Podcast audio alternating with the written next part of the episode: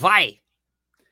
Um dia meu pai chegou em casa nos idos de 63 e da porta ele gritou orgulhoso: Agora chegou a nossa vez, eu vou ser o maior. Comprei um sim cachambó. Aê, cabeça de Vênus, boa, hein? Nossa, vai.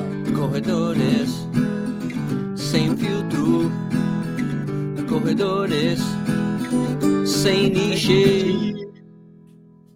Então, tá começando mais um podcast Corredores Sem Filtro. Eu sou o Sérgio Rocha. Eu sou Vinícius Stuck, não sou niche. E aí, Stuck, tá treinando bem? Tô não treinando. Não treinando não é estar bem, né? Ah, é? Você não tá treinando? Ah, tá. Aquela Não, coisa minha- pegou lá, o piriforme? Ah, não, não é o Pirineus, não era o Pirineus. Não, não era É o- Pirineus. Não, Não, é outra Pirineus. coisa. era ferrou. Pirineus, então? Era o Não. quê? Aí Eu fiquei uma semana, eu fiz, fiquei uma semana parado, eu tomei anti-inflamatório, melhorou um pouquinho. Aí voltei, treinei duas vezes, muito leve, voltou a puta, travar tudo de novo. Aí fui para ressonância magnética, blá, blá, blá. Bom, resumindo, eu, eu- tudo que eu tenho é alguma coisa que não é o quadril. Eu tenho tudo menos um quadril.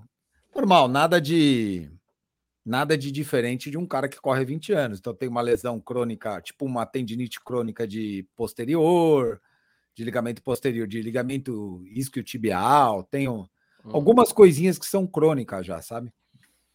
E aí pegou essa essa tendinite do glúteo máximo, ela tava tá insistindo ainda, ela tá lá um pouquinho. Então eu parti para uma para uma medicação um pouquinho mais forte. Tá. E agora trabalhando fortalecimento e alongamento para poder voltar essa semana aqui, voltar a treinar direitinho. Ah, Vai passar, não vai ser nada Porra, demais. mano, não. que foda. É, já, cara, praticamente. É que na verdade eu treinei, eu fiquei uma semana parado, né? Um pouco, quase uma semana. Depois treinei uma semana e agora fiquei mais uma semana parado de novo. Não, fico chateado por você porque você tava treinando super bem. Ah, eu tava, velho.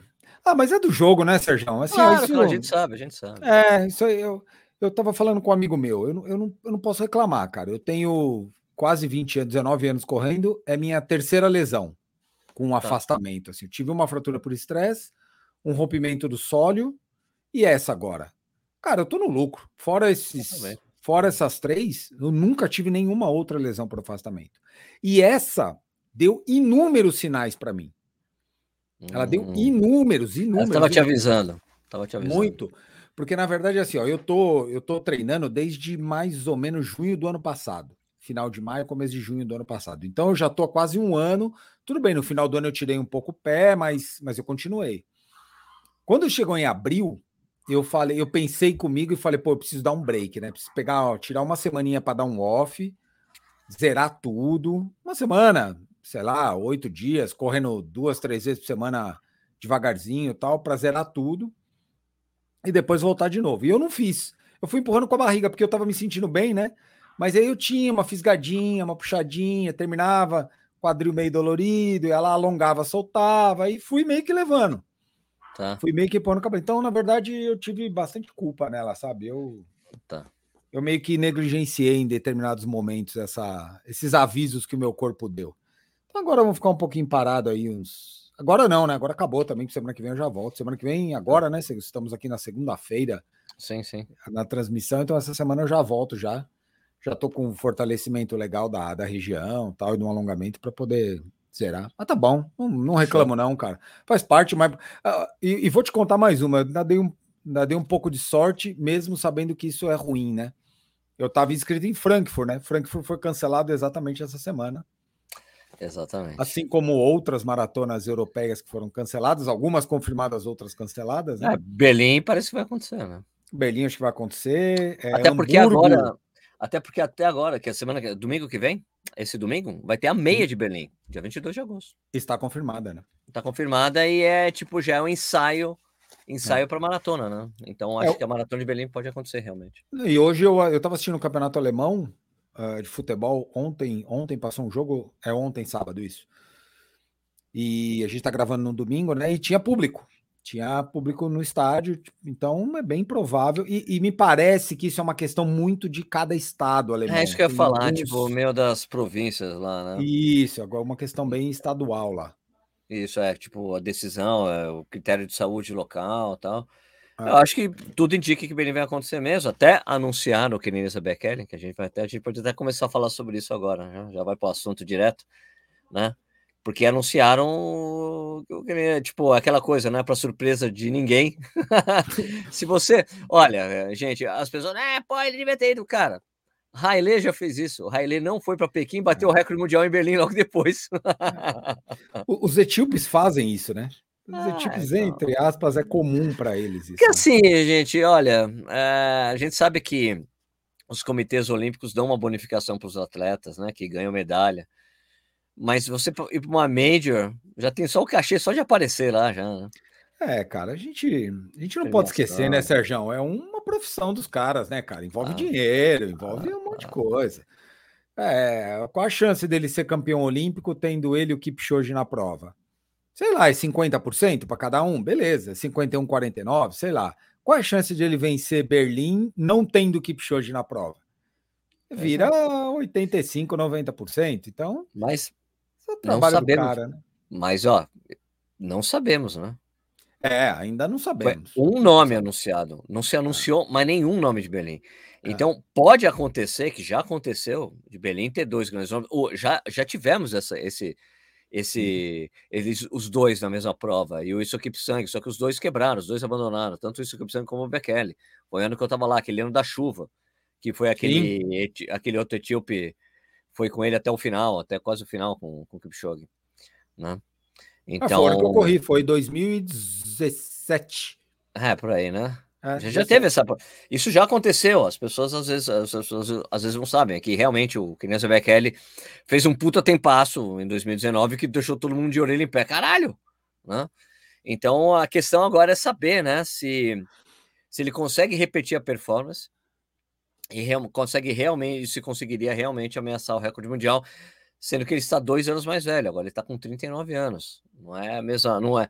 Apesar dele estar tá correndo pouco, né? A pandemia pegou todo mundo, ele não fez aquela maratona de Londres que o Kipchoge fez, né? E ele falou que tá treinando, tá saudável. Um cara escreveu para mim: ah, teve um canal do YouTube que falou que ele estava machucado em junho. Eu falei, velho, se você fala que tem um canal do YouTube que falou, é melhor só citar a fonte, né? Onde saiu essa informação? Um canal claro. do YouTube, não é um jornal. Mas o que, o que a gente sabe é que ele estava brigando com a federação porque ele achava que por direito a vaga seria dele, né? Porque ele tinha o, o atleta mais rápido né, da Etiópia. O cara ficou dois segundos do recorde mundial e não chamam ele, mas mudaram o critério, né? Decidiram fazer uma seletiva ele não quis participar, né? Então. É, isso aí deve ter as questões políticas e do, da confederação do pai dele com, com a confederação do país dele, que tem em todo lugar do mundo, né? Não vamos esquecer claro. que isso é. Ah, não tem a, a, o negócio com a Confederação Brasileira de Skate, é, isso é extremamente é. normal, né, cara? Não vamos, não vamos falar se é certo ou se é errado, é normal, é diferente. Exato. E aí ele, e aí ele optou e, e tava na cara quando ele não vai para os jogos, estava muito na cara que ele ia para Berlim. Maratona no segundo semestre, aproveita, aproveita. Surpresa de entre de zero, zero pessoas. De zero entre zero brasileiros. É, que ele seria anunciado em alguma dessas duas, alguma dessas grandes provas aí, porque tem, pô, tô, vai estar, tá, as médias estão encavaladas, né? Puta, a, única que não vai ter todas, atleta, né? a única que não vai ter atleta estrangeiro é Tóquio. É só japonês. É. Mas, ó, Berlim, Londres, Chicago e Nova York. Nova York tá um pouco mais para frente. Impressionante, né? Vai ter uma cacetada de prova agora, uma colada Mas você acha, você acha que ele consegue isso, Tuki? Qual que é a sua opinião? Vai dar. Vai dar. Não. É, eu, eu, acho que, eu acho que o problema do, do, do Bekele vamos falar assim, vamos fazer uma correlação. É, um, é uma coisa que a gente é, assemelha assim com a coisa do Daniel Chaves. A gente nunca sabe, não sabe se ele está bem, não dá para saber se ele está bem, é incógnita. Será que ele vai correr é. bem, vai correr mal? Né? Que pode acontecer de, tudo, né? É, que encheu de esperança ele mesmo. Ele viu que ele era capaz de fazer a marca dois anos atrás. Cara, eu consigo. Né? Se eu treinar um pouco mais duro, se eu fizer isso aqui. Mas eu acho difícil, né? Cara, eu, eu se eu tivesse que apostar, eu apostaria que não. Mas, mas eu não, mas eu não duvido, mas eu não duvido dele em hipótese alguma, porque para mim ele tá entre os maiores corredores de todos os tempos. Então, se não o maior, ele tá entre os maiores, não, eu não mim, duvidaria não. dele. Para mim, ele é o melhor corredor de todos os tempos. Ah, eu, eu também. Kipchoge, Kipchoge é o melhor maratonista de todos os tempos. Perfeito. Kenenisa Bekele, o melhor de todos os tempos. Também acho. Porque fez tudo que fez, ficou dois, dois segundos no recorde mundial, o único cara que é. tem ali, duas um. É, e, e, aí não dá para você duvidar de um cara desse, né? Claro não dá. Não. Igual aquela história lá quando ele, quando ele não quis correr com o Kipchoge, que a turma falava que ele pipocou. Porra, ele tava machucado. Ele falou, é, bicampe... O cara é bicampeão olímpico, velho. Como é que vai pipocar um cara que é bicampeão não, olímpico? Não, existe, é... né? Então, mas Pelo é que assim, é que as pessoas, é que, tipo, é uma coisa comum, né? que no Brasil as pessoas confundem muito um corredor com um jogador de futebol, né? Não é a mesma coisa. É, não é a mesma cara, coisa, é, é uma coisa muito individual. Muito individual. É bem diferente, né? É, você comparar esse tipo de. Ah, foi. Ele não quis. Mano, ele tava lá. ele tava lá. Ele, é, se ele não quisesse, ele não teria nem aceito correr para pipocar. As pessoas são meio. Eu acho um exagero das pessoas isso aí, é divertido. É, isso é um pouco da nossa cultura de querer arrumar culpado para tudo, né? A gente gosta, né, cara, de, de arrumar um porquê para toda a situação. E tem muitas coisas que não tem porquê, né? Não tem. Acontece, simplesmente aconteceu, o cara se machucou. Olha. E ele é, é um, pô, pelo amor de Deus, não dá para se é falar de Kennedy Bekele, né? Não dá, é um monstro. falando do... Eu, agora, eu torceria, eu torceria para ele bater o recorde, eu torço para ele bater o recorde mundial, porque botaria uma pimenta a mais do que Kipchoge, né? Porra, claro. Porra, pediu o recorde merda, mundial. Quero, seria... encerrar, quero encerrar a carreira com o recorde mundial. Imagina, isso estimularia o Kipchoge a fazer mais ainda, estimularia eles a duelarem mais pela, pela hegemonia da prova, né? Que hoje é do Kipchoge, mas seria um negócio muito bacana para o esporte. Seria fora da curva. Se até um dia que a gente conseguisse ver um duelo entre os dois numa pista, né? Em que pese que o duelo entre os dois ele não, ele não diz a grandeza dos dois, mas seria muito ah, legal ver uma prova entre os dois. Né? Seria muito bacana. Ó, só aproveitando essa coisa que eu citei essa correlação aí com o Daniel Chaves, né? Eu, eu fiz uma, eu fiz uns vídeos essa semana que passou aí, com uma carta para cada um deles, né? Uma carta uhum. para o Daniel Chaves, uma carta para o Danielzinho e uma para o Paulo Paula. E na carta do Daniel teve uma reação, reações esquisitas assim, porque teve gente, porra, Sérgio, que bacana, né? bacana que você está falando isso, não sei o que lá. Outras pessoas, é, você tem que. Eu achei, eu achei mais divertido que duas pessoas citaram o Cortella. Elogie hum. em público, critique em particular. Eu falei, amigo, eu não sou, eu não sou o chefe dele. Sou... Isso se aplica isso que o Cortella fala, isso é para RH, empresa, né? O Cortella Sim. fala que é mesmo, você não, você critica em particular, né? Porque para você não dar um, um, um piau na frente de todo mundo. Mas eu, a minha, a crítica que eu fiz ao Daniel não é uma crítica, não tem uma crítica ali. Eu só estou é. querendo que ele volte a ser aquele Daniel que eu encontrei em Brasília e em Londres. Aquele cara lá, porque é. o, o, as coisas que eu citei que as pessoas consideram críticas são fatos. O Daniel não terminou nenhuma prova depois que conseguiu o índice. Fato. O Daniel tentou o suicídio. Fato. Ele mesmo fala disso. Isso é público. Já sa saiu em todos, todas as matérias que saíram do Daniel, falava disso. Não é segredo. Eu não estou. Abrindo uma coisa que ninguém sabia, não é? As pessoas não sabiam porque não acompanham a carreira dele. Né? Uhum. Então, foi, eu achei esquisito, porque tinha muita gente gostando e outras, é, você não pode. Ah, vai, ridículo, tô, tô saindo do canal por causa disso. Falei, cara, as pessoas, eu acho que ficou claro que a pessoa não assistiu até o final para entender a minha mensagem, é. Daniel, sei lá. Cara, eu acho que eu procuro olhar sempre as coisas com, com bons olhos, com óleo de quem quer construir alguma coisa, né? Eu acho que foi o seu intuito quando você escreveu a carta para os três. Você queria fazer um negócio muito mais construtivo do que destrutivo. É, no, ao meu entender, fazer alguma coisa destrutiva não leva absolutamente nada. Então a gente olha pelo lado construtivo. Assim, eu não vi nada de, não vi nada diferente do que ele falou, né? Eu acho que você não comentou nada na carta de que o Daniel não tem, que não era público. O Daniel sempre falou sobre isso isso. E tá acho que ele fala com maior naturalidade. E eu já tive algumas conversas com o Daniel, não em particular, mas em uma live que a gente fez junto uma vez há muito tempo atrás, que eu tive um problema muito parecido com o dele. Eu tive síndrome do pânico durante dois anos. Cara, falo abertamente sobre isso, não tenho nenhum problema de falar sobre isso. Hoje dou risada das coisas que eu passava, das coisas que eu sentia na época. Hoje eu brinco com isso, mas que faz parte da minha construção como ser humano. E, e, e eu imagino que isso faça parte da construção do Daniel como ser humano. Claro. Faz, faz parte do crescimento pessoal dele, do crescimento profissional dele. E aí isso é isso faz ele mais forte, não faz ele mais fraco. Toda pessoa que passa por tudo que o Daniel passou, que ele mesmo conta, né? Eu não tô aqui para, não tô aqui falando é, absolutamente é, nada. Tá, tô, não, né? Tudo tô falando o que o Daniel sempre falou. Isso faz o Daniel mais forte, não faz o Daniel mais fraco. Ao contrário, faz ele um cara muito forte O cara que passou por tudo isso e, e conseguiu superar e voltou e conseguiu um índice olímpico. E que agora o que a gente espera do lado esportivo do Daniel é que ele volte a competir, que eu acho que é o que você escreveu na carta, que ele volte a competir ah, no mesmo nível que ele foco, competiu em Londres. Aquele foco, é aquela, aquela foco que ele tava ah. para conseguir as coisas. Conseguiu. Agora, pô, é, é eu, eu, eu, eu vou dizer tem uma correlação que eu faço que você conhece bem, você que conhece bastante gente que correu a maratona de Boston. O cara, às vezes, ele fica focado tanto em querer conseguir Boston, consegue e não treina duro pra cacete pra maratona de Boston, que é pior do que você é. tentar o índice. E acontece do cara conseguir o índice e ter uma performance muito ruim na prova. É. Chega lá em Boston, o cara quebra. Não, porque o cara não treinou. A, a seriedade de treinar para a maratona de Boston você tem que encarar a maratona de Boston como a pior maratona que você vai correr, para você treinar para cacete, ficar super focado para você fazer uma tremenda prova. E já aconteceu, valeu. Eu tenho amigos que chegaram lá e pô, não consegue. Não consegue é. performar bem. O cara consegue com o índice, consegue, o índice chega lá, não vai. A prova não, não rola pro cara, sabe?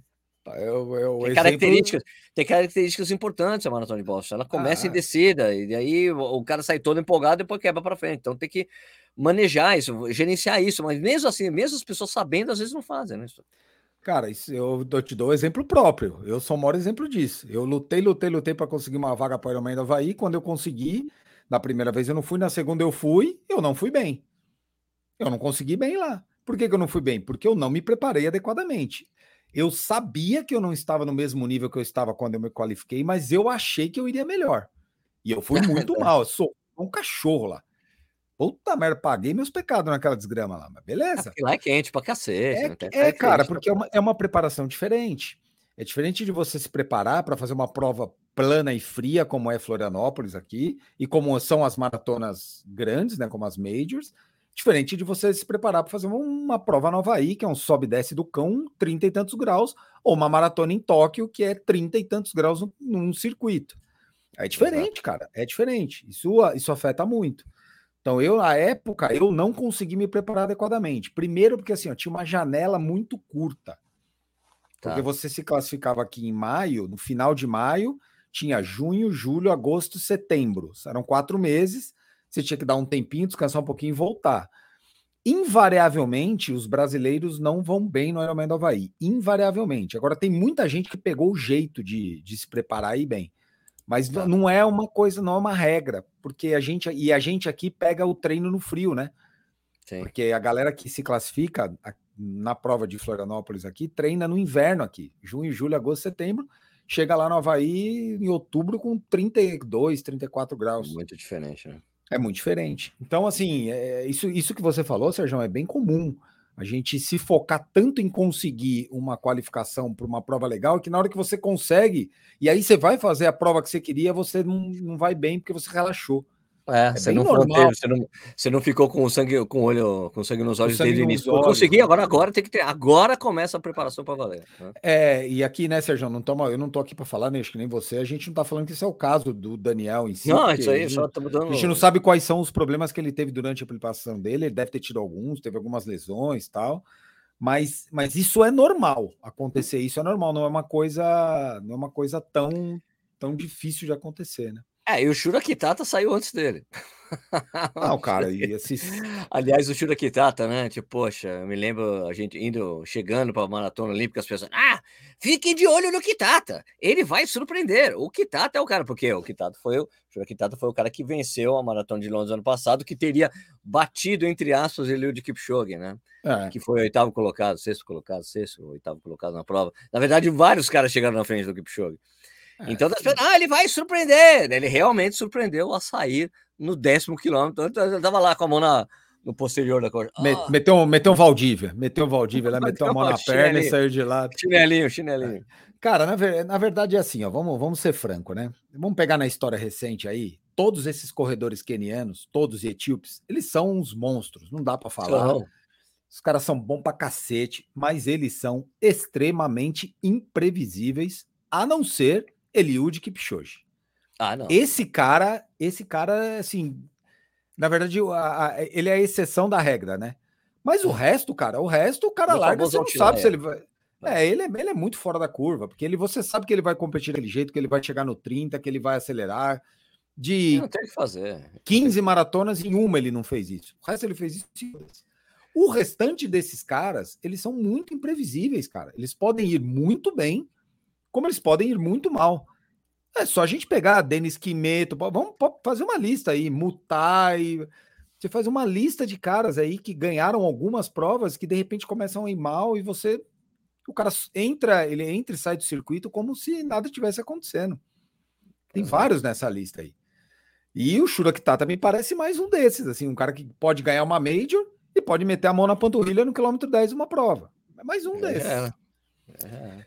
E lá tem tanto, né? Tem tanto cara bom nesses dois países, mas tanto, tanto, tanto, tanto que que assim a gente nem lembra desses caras. Se daqui a cinco anos você o, o Kitata não ganha mais nenhuma prova, se bobear a gente nem lembra dele. Vai lembrar alguém que falou: "Puta, é mesmo, esse cara ganhou aquela primeira prova que o Kipchoge, a segunda Perdeu. derrota do Kipchoge que o Kipchoge É. perdeu, porque o primeiro foi o Kipsang no ano que ele bateu o recorde lá, né? Isso, é. Daí ele foi o segundo colocado. Ele foi o segundo, mas ele era, entre aspas, um meio que um novato na maratona, né? O Kipchoge naquela época. Não um novato, Tava mas come- era. tava, um- tava começando. Tava começando. Mas a gente vai lembrar, assim, a gente pouco lembra do Quimeto, cara. A gente pouco lembra do Quimeto. E o Quimeto foi Ah, a, gente, a gente não lembra muito do Quimeto, porque o Quimeto teve uma fase muito boa e sumiu logo depois. É, cara, têm vários assim. Né? Vários. Pode pegar que vai ter uma lista desses caras assim. Então, eles, são caras imprevisíveis, velho. São aqueles caras que pode fazer de tudo. Pode bater o recorde mundial, pode quebrar. É, é. Agora a questão fica. Ah, daí então, Shura Kitata anunciado em Londres, né? É, também para surpresa zero, assim, digamos assim. Quem, se você não completou a maratona, dá para você pegar outra. Ah, é. Né? A mesma coisa que eu acho, talvez, Danielzinho, pode ser encaixado numa dessas É, provas aí. Essa pergunta eu tava até aqui no caderninho para te fazer, viu? É, Se você Daniel acha Chaves, que tanto, o. tanto Chaves, tanto Chaves. Ah, é, os dois? Não completaram, dá para tentar encaixar isso. Principalmente o Danielzinho, que fez uma boa preparação, Ah, né? sucumbiu ali pelo fato de não ter pego uma ou duas. Tem uma, foi falado três, daí parece que o Neto falou que ele teria perdido umas duas apenas. Ah, O que importa é que se deu quadro de hipoglicemia porque não, não, não repôs, né? não fez a reposição. É isso, basicamente Eu, isso. eu imagino, pô, eu tô chutando aqui, tô, tô falando de uma área que não é a minha, né? Mas esses, não é, na verdade, eu não tenho nenhuma área esportiva, mas esses caras, a gente gosta da pitaco, né, velho? Esses caras são Claro. muito magros, né? Esses caras são secos, né? São. todos eles ali do. do não pode do falhar. Hidra- é, Olha, A hidratação alimentação especial, desses caras não pode falhar de jeito nenhum, né? não Porque pode não tem falhar. onde tirar, né? não pode falhar. E naquelas condições, hipótese alguma, falhar. Né? É, Esses Naquela caras são mesmo. muito. E eles têm uma demanda energética muito alta, né? O cara corre numa. Sim, sim, sim. Eu imagino que, que esses caras não podem ter erro, né? E, e- e isso, cara, normalmente, como ele parou, acho que no quilômetro 25, o Danielzinho, né? 26, né? 26, Por ali. 25, aconteceu aquilo lá 26. com ele, é. Pô, cara, se bobear, ele deve ter terminado. No outro dia, ele devia estar inteiro ainda, viu? Ele não teve nem Não, tempo de destruir certeza, é. musculatura. Exato. é. Então é, é, tem que ver aí, de repente ele vai acabar sendo encaixado em alguma dessas provas. Como ele. Bom, como ele tem o patrocínio ah, da Adidas Internacional, deve ser super fácil os caras encaixarem ele em Berlim, por exemplo. Vem correr Berlim aí. Né? Sumiu seu áudio aí.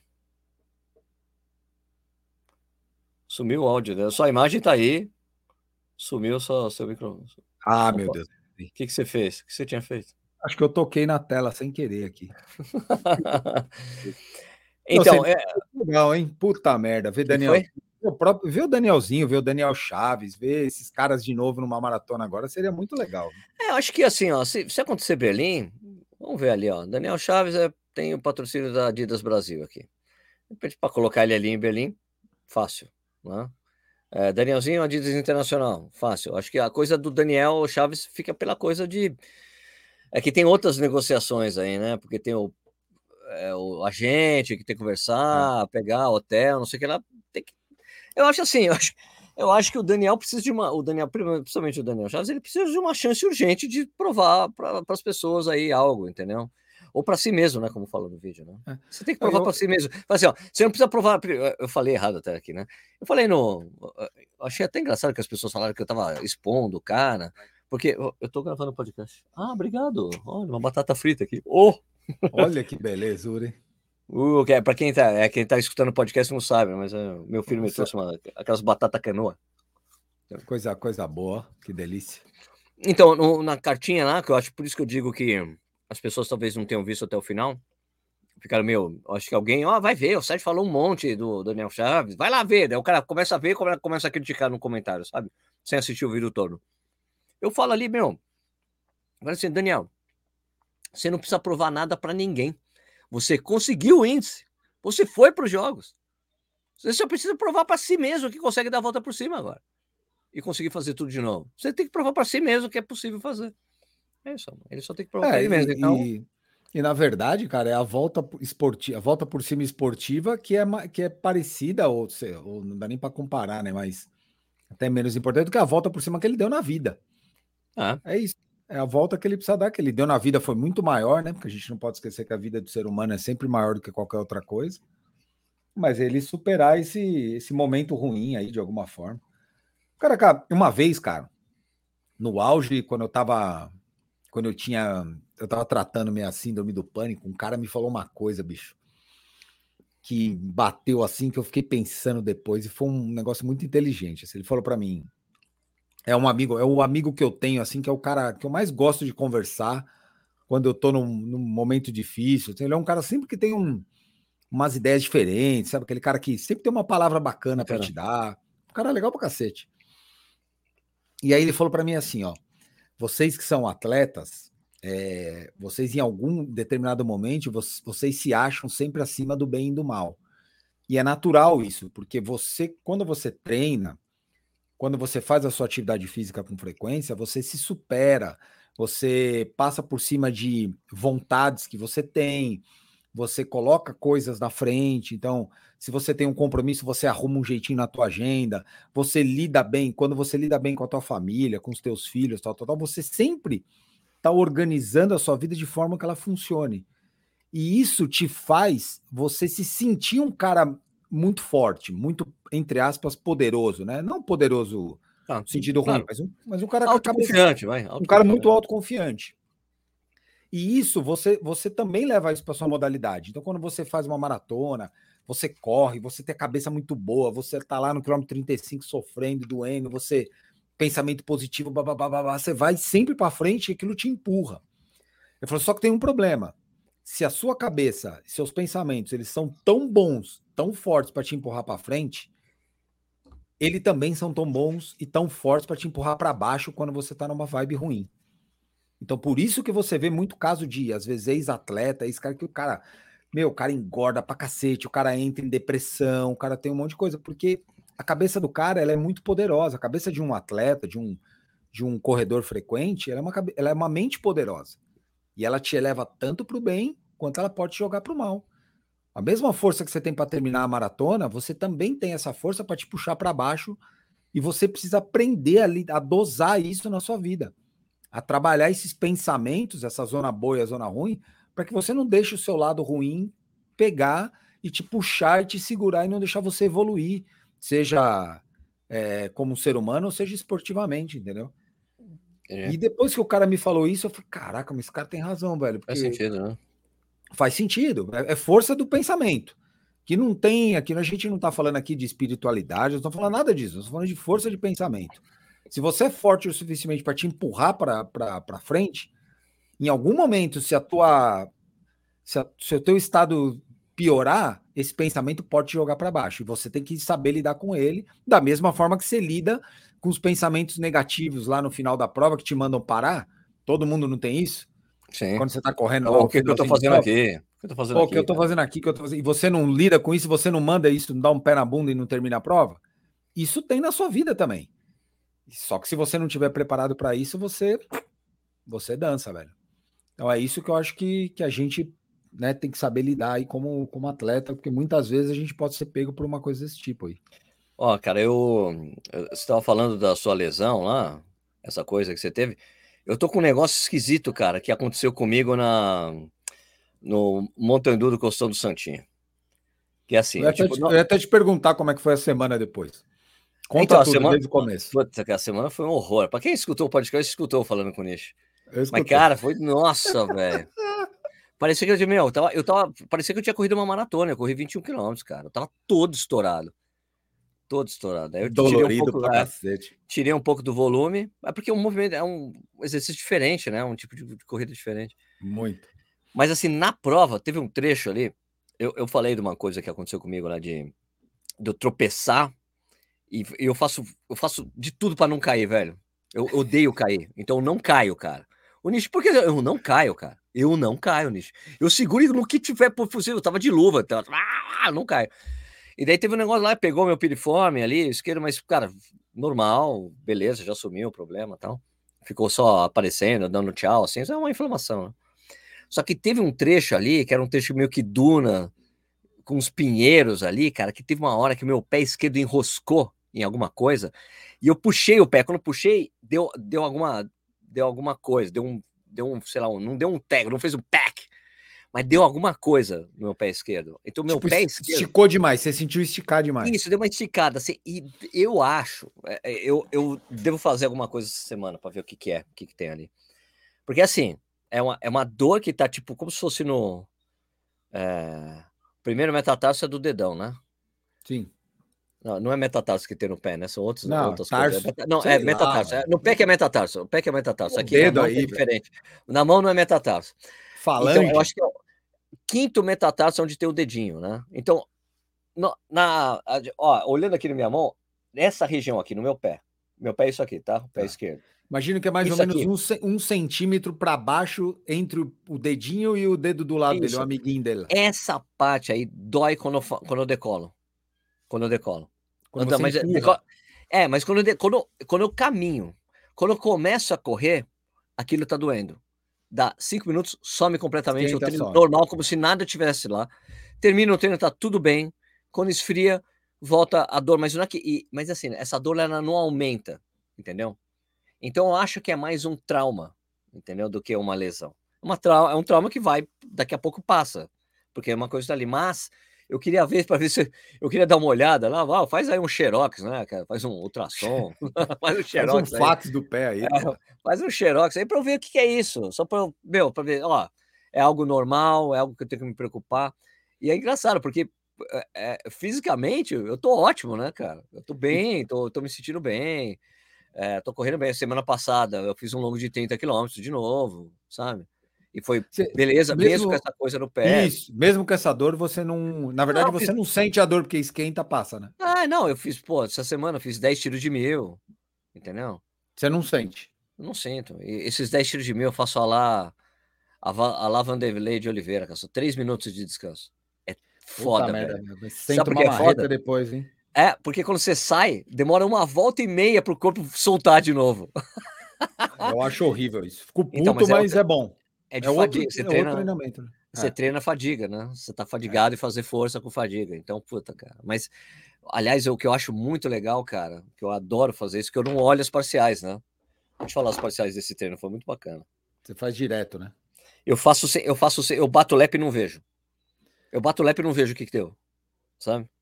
Por falar nisso, o pastel, o pastel aí do bolão deve ser bom, hein, cara? É bom. É bom, porque o Léo tá indo aí toda hora. Não sei se o Léo Ah, quer mas ele tá, aí. o Léo tá vindo na terça, na terça não tem passado. Ah, bom. Porque eu tô vendo o Léo aí direto. Eu falei, pô, não sei se o Léo quer treinar ou se ele quer. Terça não tem pastel, Ou amigo. se ele tá indo comer pastel. Aliás, aí eu até corri, eu até corri com. Eu cheguei na pista, eu até corri com o Vaporfly, o Vaporfly Next por 102 dele, até me impressou. Ó, usa aí. Tá, eu usei. Quer ver, ó? As parciais, tá? Vou, te, vou cantar aqui, tá? 4,21. Primeiro 4,21. Daí 4,16, 4,14, 4,13, 4,15. Daí 4,13, 4,11, 4,12, 4,11, 4,11. Pô, bom pra cacete. Sem olhar, sem olhar o relógio. Isso que Ótimo, eu acho bom bacana. ótimo.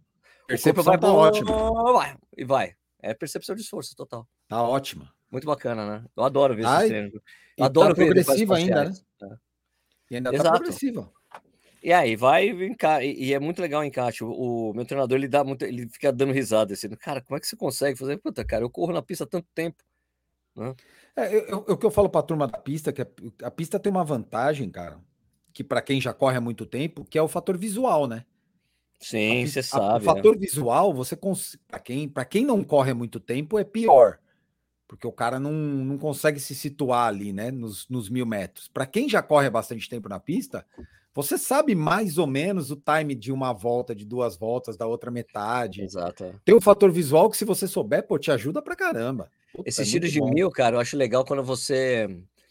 é, eu, sei, eu sei que quando minha cabeça tá boa pro tiro de mil, quando eu chego no primeiro 400, já tô falando, "Ah, beleza, uma volta de 600 metros, sabe? Sabe quando a cabeça.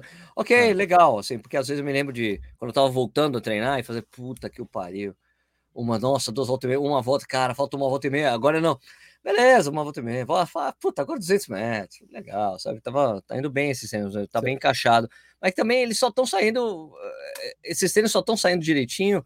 Que também é aquela coisa que o Wander ele falava pra mim: se você não tá fazendo volume, o treino de intensidade não sai. Se não tem volume, não sai. Se você não tá fazendo as rodagens, não É, vai é sair. verdade. Né? Então fica bem redondinho esses meus treinos, cara, por causa disso, sabe? Ô, ô Sérgio, sabe, sabe uma coisa que pra mim, para mim, sabe como é que eu sei que meu treino foi bom? Quando eu vou fazer, por exemplo, mil metros na pista, eu tenho lá seis de mil. O primeiro dói os últimos 200. O segundo também, os últimos 200. Aí o terceiro dói os últimos 400. Aí o quinto já dói com 200 metros já começa a doer. Pô, eu sei que o treino tá ficando bom. Quando, quando o tempo, o tempo de, de incômodo, o tempo daquela, daquele esforço repetido, ele, ele vai aumentando, sabe? É verdade, Então- é verdade. É porque, tipo, é, você tem razão, porque quando você faz o primeiro mil, aqueles primeiros 800 metros são ridículos. Caralho, É caralho, tá ridículo, ótimo. são- Ah, tem beleza, que daí os ser. 200, daí os 200, caralho. Daí depois é, começa a pegar. Depois vira 400 pra 400, frente. depois vira 600. Depois... Você Mas eu, o- eu sei que o treino também tá bom, que eu tô fazendo. É, para mim, como eu tô fazendo muito na percepção de esforço, eu sei que tá saindo direitinho pelo jeito que eu chego. Quando eu chego, o fôlego. Ah, isso dá pra perceber também. Eu sei, pô, tá Verdade. certo, tá certo, tá, tá ótimo, tá ótimo, sabe? Dos, do- principalmente os, os quatro últimos, assim. E eu tenho aquela, para mim aqui também tem uma coisa dessas séries que eu sei que eu vou terminar quando eu passo a metade. Se é 10, quando eu faço o quinto, puta, beleza, agora acabou. Agora já Só é. mais, só mais cinco, sabe? Ou tipo, nos 16 de 400, né? Que eu tive que fazer também, recente. 16 de 400.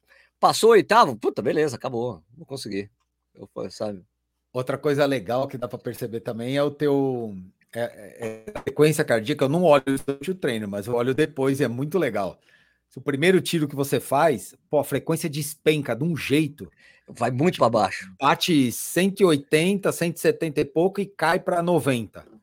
Aí a segunda já não cai 90, Ela vai pra- subindo, subindo, subindo, ela vai subindo, subindo, subindo. Chega na última, ela fica lá em 130, 150. É, demora pra que o baixar. corpo, o baixar. corpo já tá chegando no limite da, da recuperação, né? Muito louco. Não, pior de tudo, na terça-feira que fui fazer os 10 mil, o Léo e a Alice estavam lá. Então, você vai fazer o quê, Sérgio? Vou fazer 10 mil.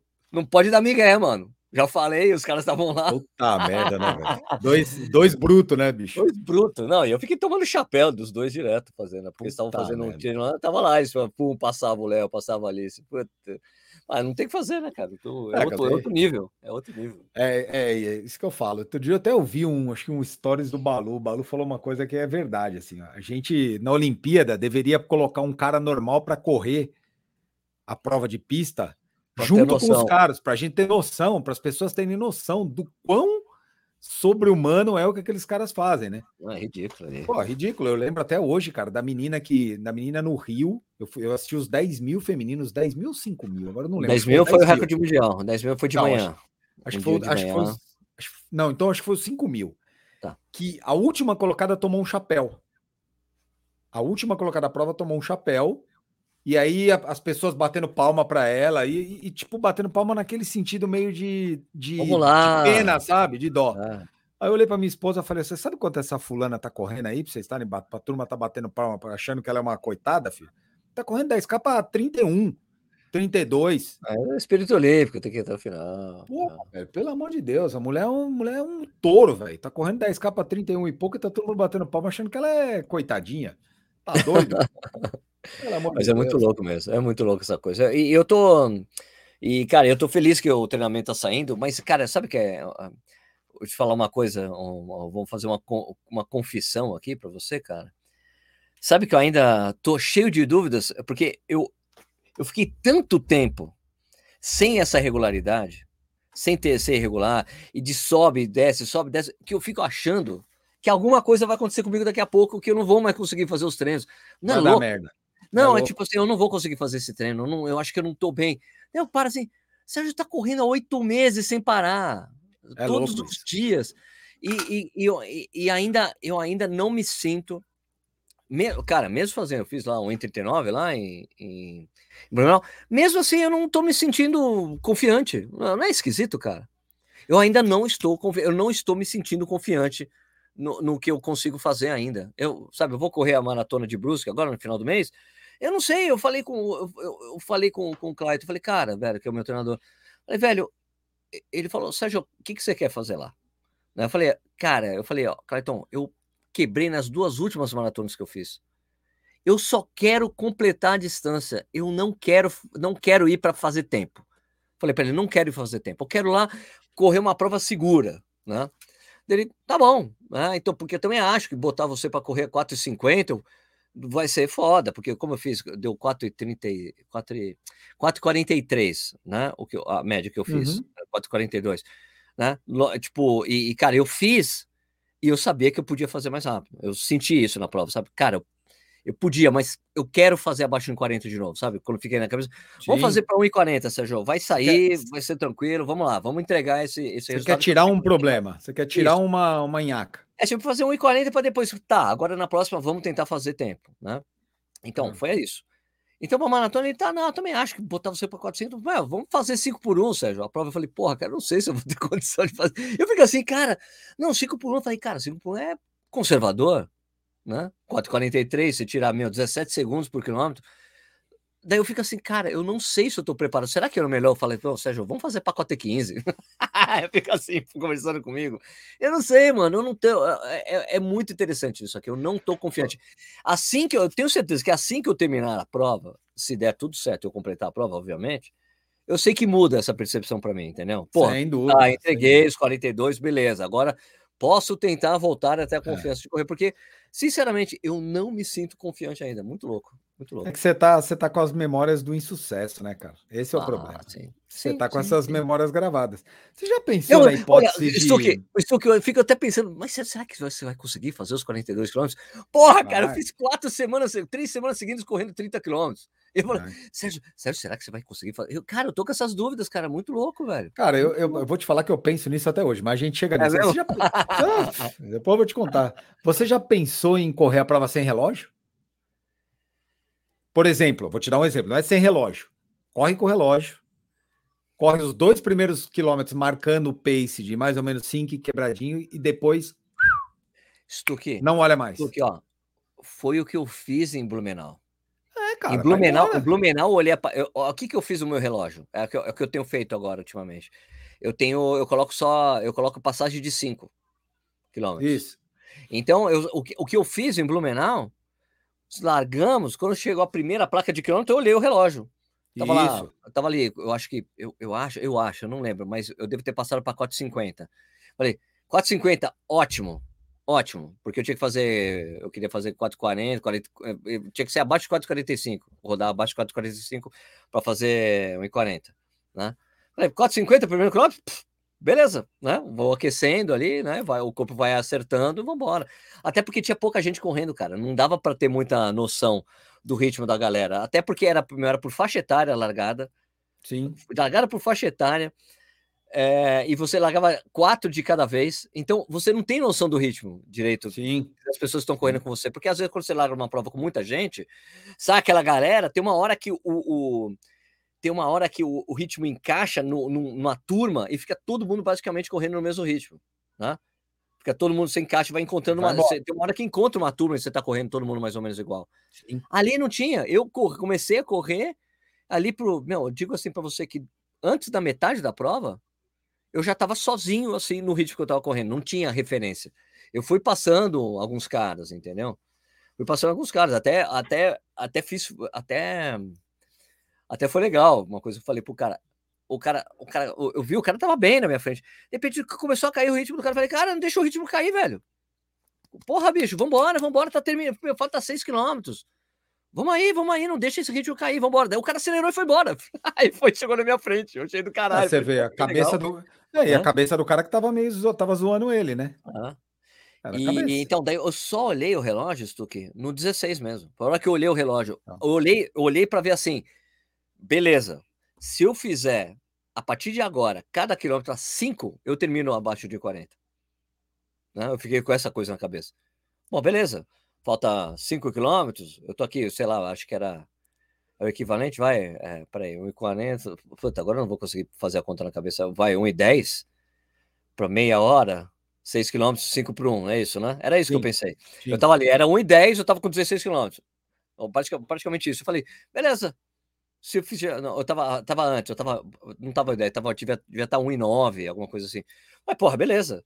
5 por 1, se eu fizer 6 km a 5 por 1, são 30 minutos, eu fecho abaixo de 40. Eu fiz essa conta na cabeça, beleza, vamos embora. Eu só continuei, entendeu? E é isso que eu pretendo fazer na maratona lá. É a cada 5. A 5, beleza, vamos ver, ok. Se olhar, é. né? Porque eu tenho olhado nos meus longos, eu olho. Eu olho, eu, eu olho porque. Sabe por que eu olho no longo? É, porque teve um que eu fiquei sem olhar, e quando eu vi, eu tava muito relaxado. Entendeu? É, eu, eu, eu acho que tem assim, os dois riscos, né? É, eu olhei, quando eu olhei, eu tava assim, puta, eu olhei, passei os 10 km 6 por 1. Falei, porra, Sérgio, tá muito leve. Vamos é. dar uma acelerada, né? Vamos acelerar. Daí terminei a média, sei lá, deu 5,35, porque deu uma foi acelerando, uhum. depois, não, agora vamos acelerar. Foi um, um, desses 30 que eu fiz aí, sabe? É, eu acho que tem os, os dois riscos, né? Porque você no, no, treino, quando você não olha, pelo cansaço que você tem acumulado de outros treinos, a tendência é de você correr mais lento, né? É, você tá meio cansado, você vai sempre tirar um pouquinho, ou na prova, se você chega descansado na prova e você não olha nada, você tem uma, uma possibilidade de errar o começo. Por isso que é legal olhar o começo Olha, você saber que você não tá fazendo merda. Só você, é só para você não fazer Você não merda. tá rápido demais, né? Você não tá rápido demais. Devagar, porque você vai estar. Tá, imagina, você vem de uma semana descansada. Uma semana, sei lá, de 15 dias que você tá tirando o pé do volume, que você tá trabalhando só velocidade e tal. Pô, você chega na prova voando. Primeiro quilômetro, você vai correr 20 segundos abaixo do teu pace normal com o pé. Só que a conta, né? Tomou ah, champanhe, um amigo, tomou champanhe, um amigo, o garçom traz a conta, né? Eu tenho um amigo que se ferrou na maratona do Rio por causa disso. Que ele saiu e, e meu, o cara corria super bem, né? Corria bem. E eu acho que ele terminou a prova. Acho que ele terminou em 3 horas e meia. Rio de Janeiro é ótimo, puta tempão. É, bom tempo. Rio de Janeiro, 3 e 30. Só que era um cara que era para fazer para 3 e 20 a prova. Fácil, entendeu? 3 e 20 fácil.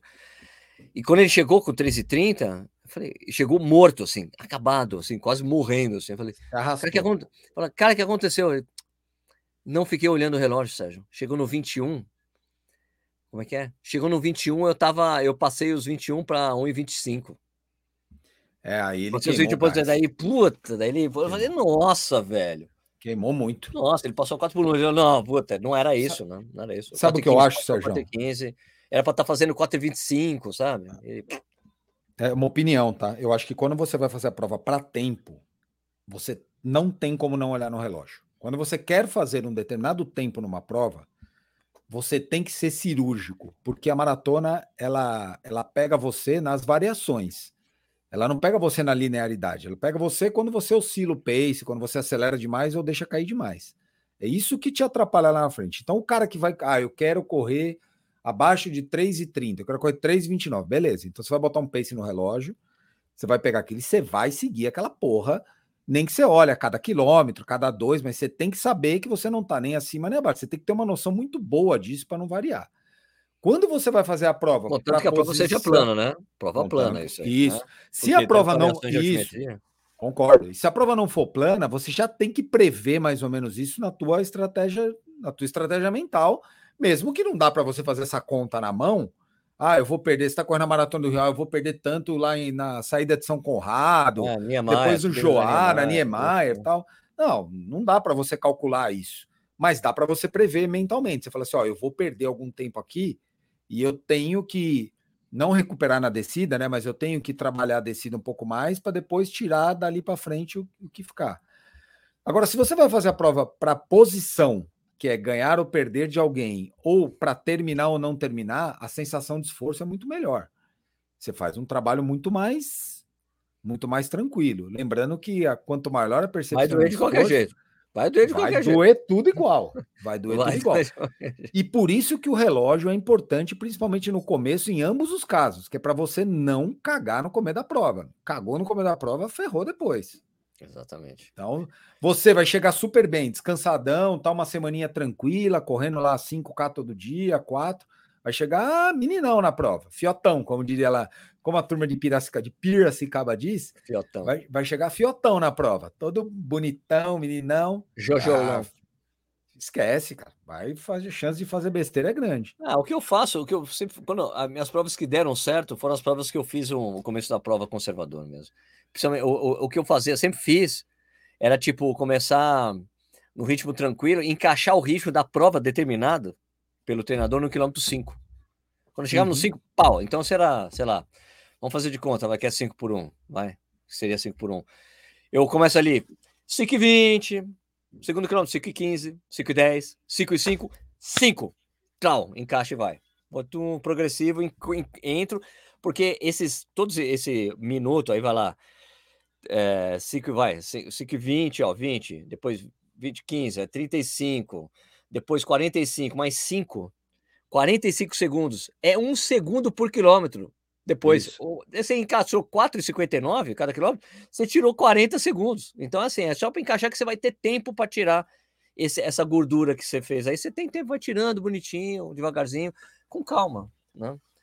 Quando eu Isso corri a, a, o meu recorde pessoal lá, que foi faz tempo, já prescreveu, né? Que eu começo a falar, passou de 5 anos, já era, esquece, apaga. Né? Mas quando eu Fica fiz, na história. A minha referência ali era a porra da placa do Pacer. Eu tava lá em, em Buenos Aires. Eu falei, eu só tenho que ficar na frente da placa de cinco, de, do 5 por 1 né? Só tenho que ficar na frente desse cara que eu chego, que eu faço, né? Era isso. Então fui, beleza, né? E passei, pô, cheguei na frente, ótimo, maravilha, deu certo, tal. Mas você sabe que, você não, você sabe que aqui eu vou te contar uma coisa, acho que eu nunca falei disso, nunca contei para você isso. Só para você, não vou contar para ninguém que está ouvindo, não. O pessoal pode desligar não, não o conta, não. agora e voltar depois. né? Mas é nada. Quando eu fui fazer a minha melhor prova, a minha melhor maratona até hoje, que também está quase prescrevendo, mas ainda não prescreveu. Tá. Faz cinco anos, ainda estou, ainda estou vivendo dela. Tá. Eu fui para Chicago, né? E eu, e eu queria correr aquela prova abaixo de duas de 2 e 35. Eu falei, ó, quero correr 2 e 34 e 59, era meu objetivo. Isso dá mais ou menos, mais ou menos uns 3 e 41 de pace médio, por aí. Tá. 3, é, 3 e 41, mais ou menos. Quando começou a prova, eu entrei num grupo assim, eu, eu me vi nesse grupo depois de uns 400, 500 metros, e eu não deixo para eu, eu eu entro meio que no pace, já com 500 metros de prova, eu já entro no tá na, encaixado. nível de cruzeiro e vou embora, entendeu? Aí eu sofro uns 4, 5 quilômetros, até, até, a, até o corpo estabilizar, né? Até o corpo estabilizar e aí depois vai nível de cruzeiro. E eu lembro que eu engatei num grupo de uns caras, tinha uns 20, 30 caras. E eu sou muito Uau. visual, né? Eu comecei a olhar os caras, eu vi lá, pô, tem um magrelo ali, tem um cara ali corre bonito. Eu fui olhando os caras para ver Foi se o grupo era um grupo. Foi lendo o grupo, o grupo. É, para ver se o grupo era sólido, né? Se não tinha muito aventureiro no meio, porque tem uma porrada de aventureiro, né, no começo claro, de prova. Claro. E eu vi que o grupo era um grupo bacana. Eu falei, cara, esse grupo aqui tem uns caras bons aqui. Tem, tem uns aventureiros aqui, mas tem uns caras bons. Só que quando só que é Chicago, né? Então, GPS ser os primeiros Não dois, três quilômetros é muito difícil, porque ele oscila muito. E eu tava me sentindo super bem. E quando deu tipo um quilômetro, eu olhei no relógio e falei, nossa, 3,35. Falei, caraca, tá baixo, hein? Pô, mas eu tô bem. Beleza. Aí deixei o segundo, 3,36. Falei, nossa, Beleza. Terceiro, 3,36. Aí eu falei, não, cara, eu vou tirar o pé. Aí eu tirei o pé. É, é daquelas coisas. Você leu assim, a prova, que... você leu a prova. Não, eu, então, eu li a prova e falei assim: ó, vai dar ruim. Eu acho que vai dar ruim para mim. Eu fui e tirei o pé um pouquinho. Falei, vou tirar, vou deixar o grupo ir. Só que esse. E aí são aquelas coisas, aqueles detalhes que a gente tem que aprender com a gente mesmo e a gente só aprende isso treinando percepção do esforço. Claro. São aquelas decisões que você tem que tomar no meio da prova, que elas são rápidas e que você tem que escolher, eu vou ou não vou. E eu tava, eu tava lá no quilômetro 3, 4, mais ou menos. Eu tirei um pouco o pé do grupo, o grupo se distanciou, abri uns 10 metros, e eu comecei a perceber que eu tava fazendo a mesma força sozinho do que eu tava com, quando eu tava com o grupo. Eu falei, nossa, cara, mas eu tô aqui, tá um vento do cacete aqui, um vento meio lateral. Porra, eu tô fazendo a mesma força, eu não tô. E aí eu, na hora, me deu um estalo e falou: Meu, reconecta no grupo. Reconecta porque vai cortar o vento. Porque vai cortar o vento, você entra no bolo, você fica no bolo lá. Reconecta com o grupo que aqui vai dar ruim para você. Eu fui reconectei com o grupo. E aí, automaticamente, o grupo nos próximos quilômetros, ele chegou num número, ele ficou variando entre 3,38 e 3,39. Tá, tá. O grupo encaixou depois de cinco carros. Depois, opa, pô, esse é o ritmo. Aí o grupo ficou, aí o grupo ficou. Aí começou lá no 16, saiu dois, no 19 saiu mais, saíram mais dois, no 21 saiu uns. 10, impressionante, cara. Quando deu meia maratona, você vê como é uma questão psicológica. Chicago é uma prova plana, é praticamente um tapete, não tem quase nada de subida. Muita gente, quando passou no 21 e viu a, a marca da meia, que deu, o cara se assustou. Vários, quebrou uns 10 no 21.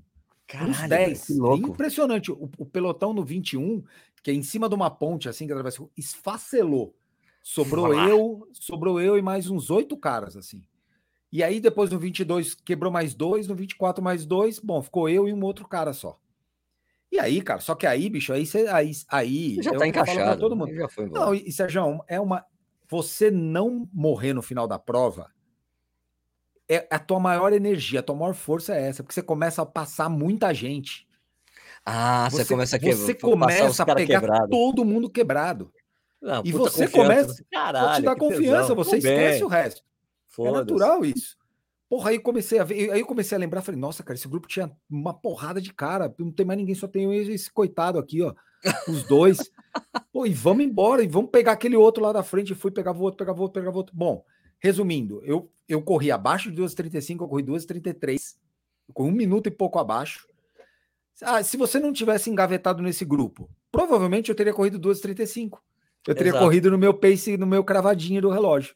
Perfeito. Foi uma decisão da percepção de esforço que eu tive, que eu estava bem, que eu, que eu tava me sentindo ali, que me fez entrar no grupo de novo. Senão eu teria corrido 2,35. Eu ganhei um minuto e meio, basicamente, Caraca. só por ter arriscado, baseado naquilo que eu tinha treinado na sensação do corpo. Por isso que não dá para ficar 100% refém do Tem que ter uma métrica, né? Sim, que você se ajusta. Ajuda. Aí eu e esse cara, para fechar essa história, eu e esse cara, a gente né, acelerando, acelerando, acelerando, 32, tem um pedaço lá que você passa embaixo de uma linha do trem, assim, que é um pedaço feio do cacete, um lugar, não tem ninguém, tem porra nenhuma naquilo lá.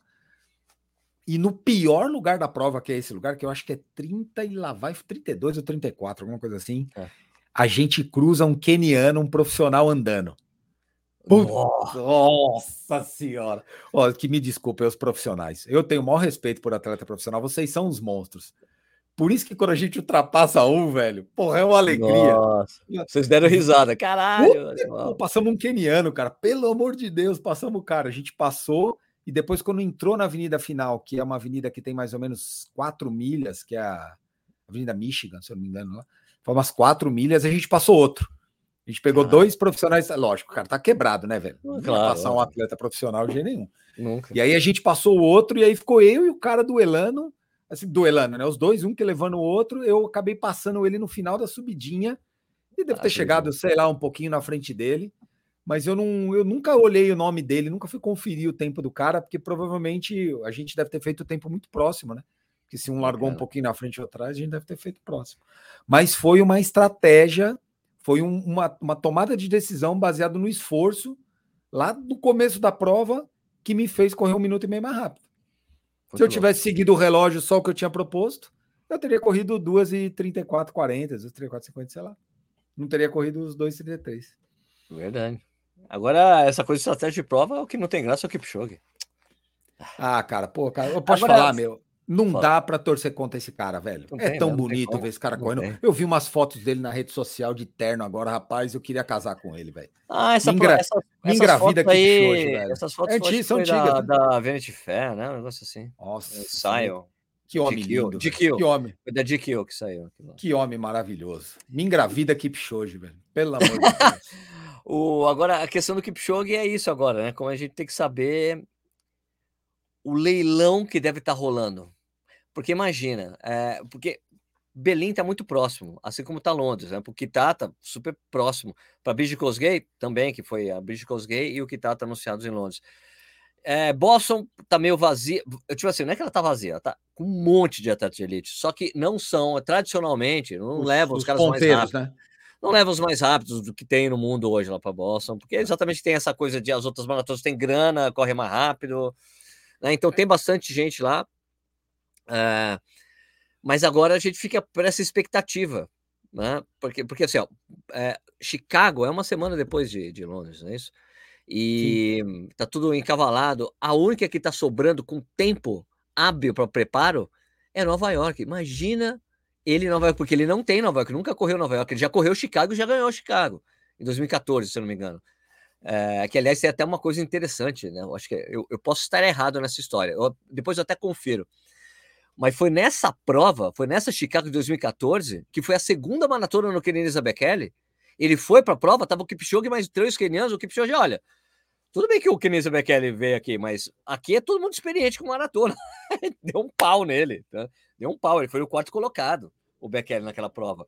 E o, e o, e o, e o Kipchoge ganhou. O Kipchoge ainda não era o Kipchoge. O ele já era, ele era, porra, esse cara é bom. Ele já era o cara que estava vencendo sempre, mas foi o cara. Olha, tudo bem que ele tá vindo aí, mas a gente aqui é tudo cara experiente, viu? Todo mundo sabe correr maratona aqui, né? Não vai achar que vai chegar aqui e cantar de galo, um negócio, algo assim. Você apagou a lâmpada aí, ninguém vai te ver agora. Não, agora vocês vão me ver, ó. Olha que bonito que eu fiquei. O que, que você fez? Mas tá tudo escuro aí, o que aconteceu? Tô de volta. Ah, tá, tá. Só uma queda, uma queda normal de energia. Então, uh, ele já tem Chicago. E, e, outra, e uma coisa muito importante: um lugar onde não falta dinheiro é Nova York, né? Porque assim, o que deve Sem estar uma coisa, o que deve estar uma disputa grande mesmo é quem está puxando quem, porque é, em geral, no segundo semestre, ou você vai para Berlim, né? Porque Berlim tem a, coisa, a questão de recorde mundial. Isso já não tem, não é uma coisa que, que fica move, que move, né? O, o, o Kipchoge, né? Ele tem o recorde mundial, então ele não precisa ir novamente para Berlim. Ele pode ser anunciado novamente para Berlim para ter o, o, o duelo do século? Pode, mas não precisa. Londres, pô, ele já ganhou várias vezes Londres. Teve aquele problema no ano passado. Agora, Nova York, ele nunca correu, cara. E eles têm caixa, eles têm caixa para levar o cara. Eles têm. Pode levar o meu.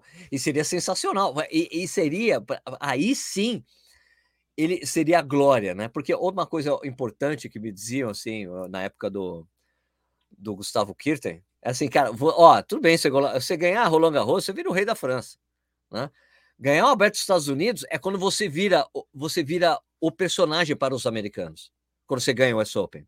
É Isso. É muito importante você ser vitorioso nos Estados Unidos, né? E ele venceu, ele, ele, ele, pô, quem acompanha tênis daquela época, ele foi roubado uma vez no Alberto de Miami, ele roubaram pro Sampras, ali, Sim. teve um roubo ali, ficou, porra, mano, não é possível, né? Mas, mas, mas, de qualquer forma, mas depois ele ganhou, ele foi lá e depois ganhou o Alberto de Miami, que é considerado o quinto slam, né? Porque só é uma semana e meia de jogo. Isso, isso. É, não, eu tô, eu, tô, eu tô confundido com o Indian Wells, né? Indian Wells, que é o. Indian Wells, que é o mais. Que é o. Que é, o, que é, o, é isso, ele isso. ganhou o Indian Wells, o Google chegou a ganhar o Indian Wells.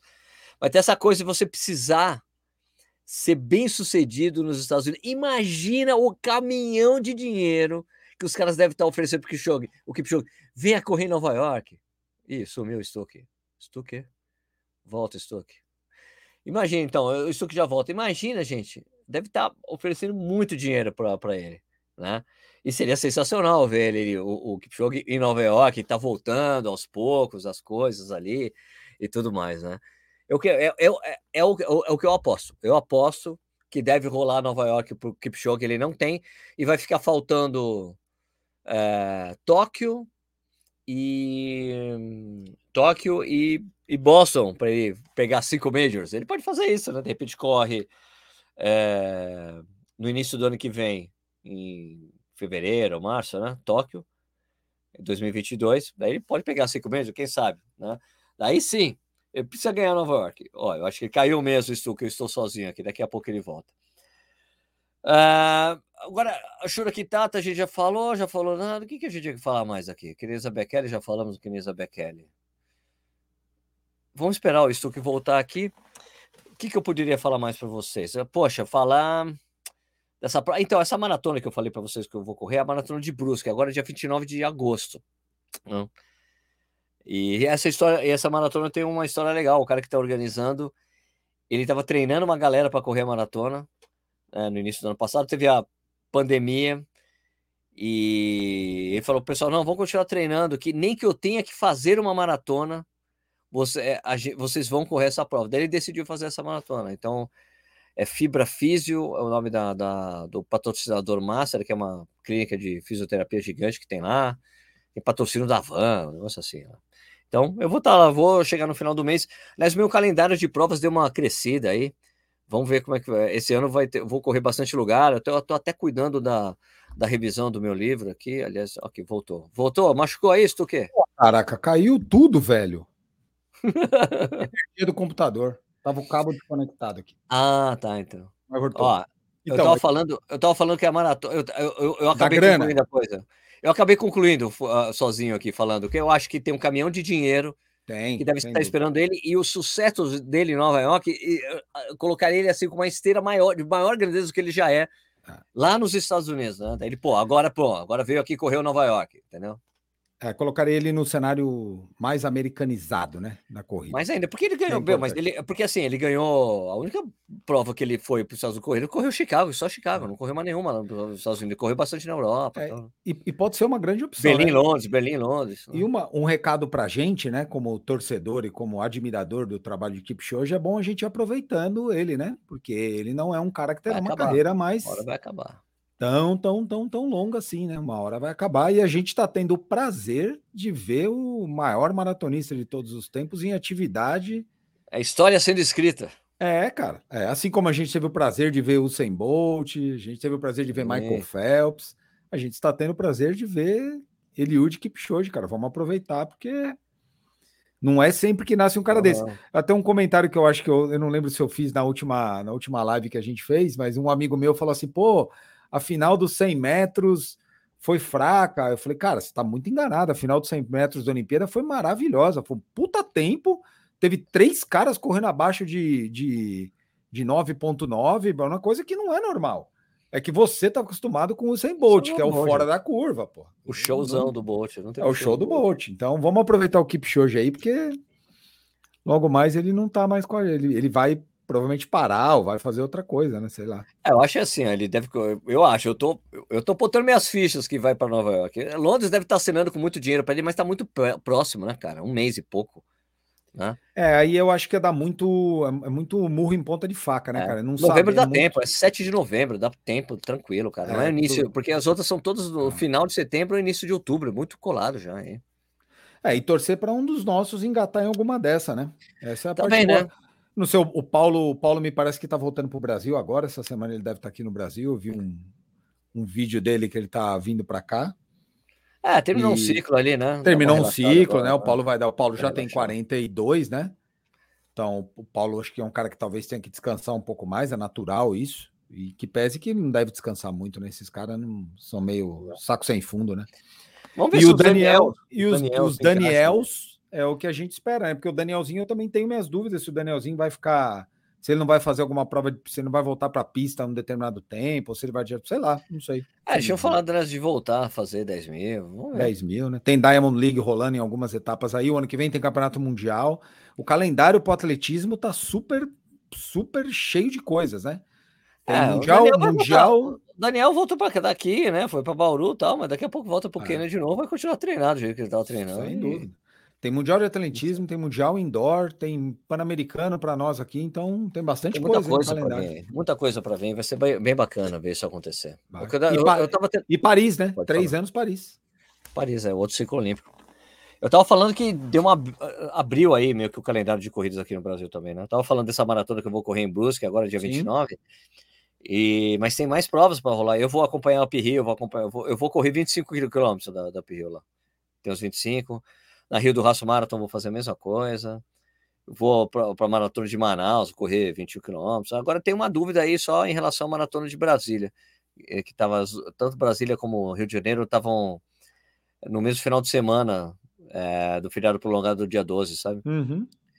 Então parece que, tá, parece que vai ter uma definição da maratona do Rio de Janeiro, vocês vão bater essa data ou outra. Tem que ver o que vai acontecer. Mas aí fica bom para Brasília, né? Se o Rio de Janeiro sai do 12 sobra para Brasília. Daí vou lá, faço meia maratona. É dessas provas. Agora, vou correr essa maratona aí, daí maratona só no ano que vem. Né?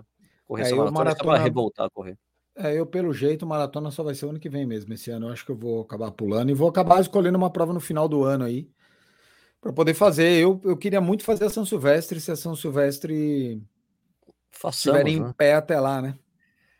Pois é, cara, São Silvestre para mim é obrigatório, assim, né? Desde que eu trabalhava na revista Contra Relógio, pra mim é meio que puta, não tem como não estar tá na São Silvestre. Aliás, eu sempre falei isso para as pessoas, cara, eu tenho um canal de corrida no YouTube, é inconcebível eu não correr a prova mais importante do país, eu não estar tá aqui. É, para mim sempre foi para mim sempre foi inconcebível. Eu trabalho com corrida. É, teve, porque teve até uma época na, na é, aquela época que a, aquela coisa que aconteceu que mudaram a chegada pra, da São Silvestre foi para Ibirapuera. Foi para Ibira. Sim. Isso. Cara, teve um manifesto de jornalistas que trabalhavam com corrida, indignados com essa mudança. Tipo, eram, sei lá, eu, eu não assinei, o, o Tomás não assinou, nem o André Salvador na época. A gente não assinou, porque daquela lista ali de pessoas, tipo, só uma tinha corrida se eu soubesse mesmo, que era o, o Vicente. resto não ia. É, não Vicente assinou, Vicente tava ali, pá, o resto, tipo, é um absurdo, não tem a tradição, mas, cara, você corre São Silvestre. Quantas vezes você vê São Silvestre? É. Sabe? Daí era isso. Daí, pra mim, a São Silvestre, cara, é sagrado. Isso aí vale um pouco, isso vale pra gente, né? Que quando vai correr prova fora fora de qualquer lugar, um lugar onde tem torcida, fala, nossa, lá tinha torcida, mas quantas vezes a gente vai bater palma quando tem a maratona de São Paulo, do Rio? Isso. É, a gente gosta muito de cornetar e a gente gosta de fazer pouco. Então, que fique também pra gente, se tiver uma prova, a gente ir pra rua torcer, empurrar a turma lá, levar um copinho d'água. Eu gosto de levar minha filha com a caixinha d'água lá, entregar uns copinhos de água pra turma. As crianças adoram, é. dão risada pra caramba, é uma fácil. Se diverte, né? Se diverte. Pô, mais que a gente. Só se tivesse é obrigatório para mim. Rolando, tô lá. É, eu digo, a Pampulha, tipo as provas clássicas brasileiras, é sempre eu bato ponto. E agora, principalmente que tem um livro ainda, né? Livro que agora eu vou começar a voltar, voltar, vou, eu vou imprimir mais livro, né? Tô, terminei a revisão que tinha para fazer nele e atualização de, de tempo, né? O Cheptegei bateu sempre que estava tudo lá de recorde de 10, é. 5.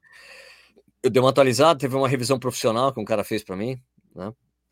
Daí eu tô, vou imprimir mais livro e daí vou começar a viajar de novo. E assim, o ano que vem eu pretendo fazer o plano que eu tinha para 2020.